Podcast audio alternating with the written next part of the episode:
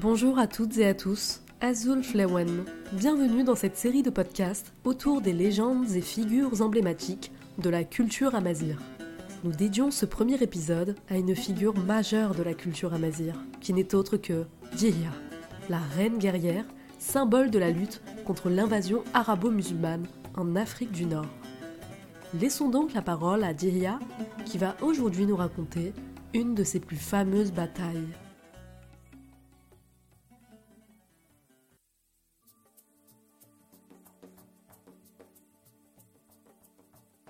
Je m'appelle Dihya, mais l'on me nomme aussi Kaina la devineresse, car on me prête la faculté de prédire l'avenir.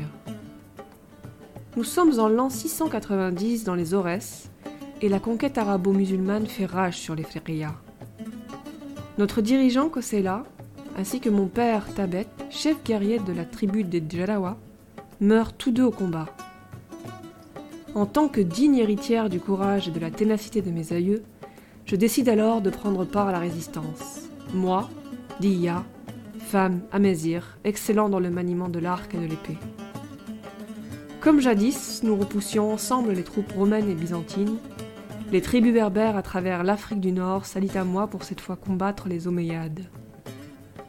Ma fonction d'oracle me permettant de guider les guerriers sur le champ de bataille. Gagnant ainsi la confiance de mon peuple et la légitimité nécessaire, j'en deviens alors leur dirigeante. Kaina, c'est le surnom que les Omeyyades me donnent. Selon eux, seule une femme dotée de facultés prophétiques serait capable de galvaniser les troupes. Mais mon don n'ayant d'égal que mon génie militaire, c'est au cours de la légendaire bataille des chameaux, en 698, que je finis d'insinuer la terreur en l'ennemi. Avant l'aube, mes troupes se disposent avec une avant-garde de soldats chargés d'engager le combat. Le général omeyyade Hassan ibn Noumen, s'avançant dans la plaine de l'Oued avec ses troupes, nous livre bataille en lançant ses premières lignes.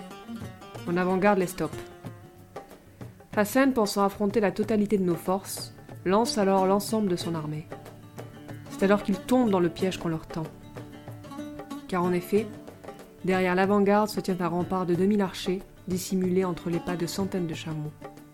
Derrière ce rempart attendent des milliers de cavaliers, à attaquer. Nous encerclons alors les forces arabes, leur décochant dans un premier temps une nuée de flèches.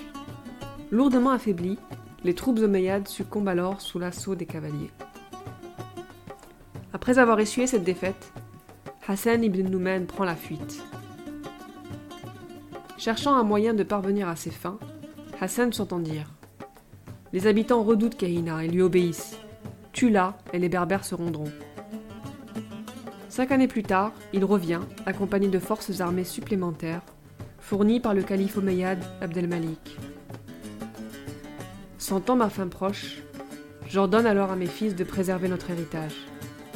Et ce, même s'ils venaient à tomber aux mains de l'ennemi. Par vous, mes fils, les Berbères préserveront quelques pouvoirs. Et c'est finalement en 703 que l'on m'ôte la vie. Femme amazir éprise de liberté, chef de guerre et chevalière intrépide. Djihya est aujourd'hui considérée comme une figure majeure de la résistance face à la conquête arabo-musulmane de l'Afrique du Nord.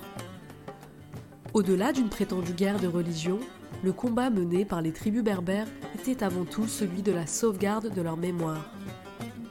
Bien que certains historiens prétendent que Djihya était juive ou chrétienne, il semblerait qu'elle ait été plutôt de culture païenne. Retrouvez-nous bientôt pour le deuxième épisode de la série Légendes et figures emblématiques de la culture amazir.